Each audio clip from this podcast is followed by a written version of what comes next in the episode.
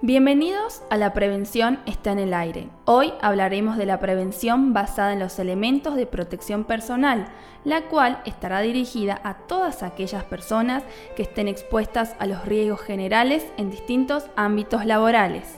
Los elementos de protección personal, llamados también EPP, son equipos destinados a ser llevados o sujetados por el trabajador, con el objetivo de proteger ante los riesgos que pueden amenazar la seguridad y salud del individuo.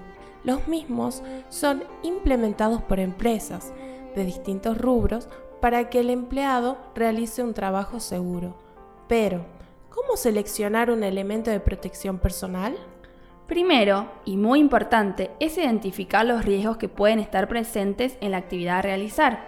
Luego, hay que seleccionar los elementos de protección personal adecuados para esos riesgos. Posteriormente, se deberá adquirir o brindar información a través de una breve capacitación para el uso y cuidado de los mismos. Luego de su uso, se deberán limpiarlos y guardarlos.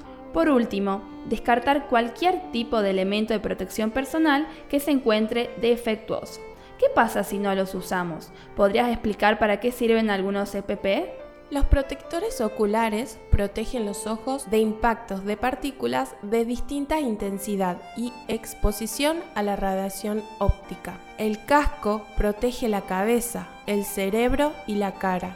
Es una barrera, previene el contacto directo de cualquier objeto con el cráneo, absorbe parte del golpe, reduciendo la aceleración del cráneo y el movimiento del cerebro.